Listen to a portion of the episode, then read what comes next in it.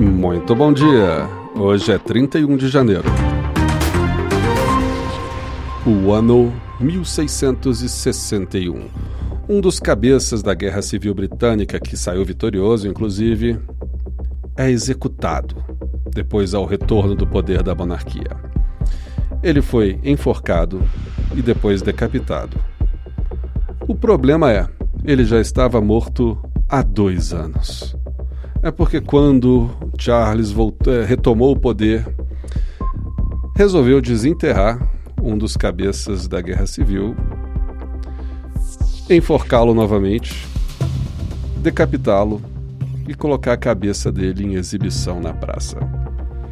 Então, esses costumes, essa questão da dignidade, o pessoal leva muito a sério, da, da vingança, da vendetta, do simbolismo. Isso aí. Esse é o Pretérito, um seu jornal de notícias do passado, e essa foi a bizarra notícia de hoje. Até amanhã.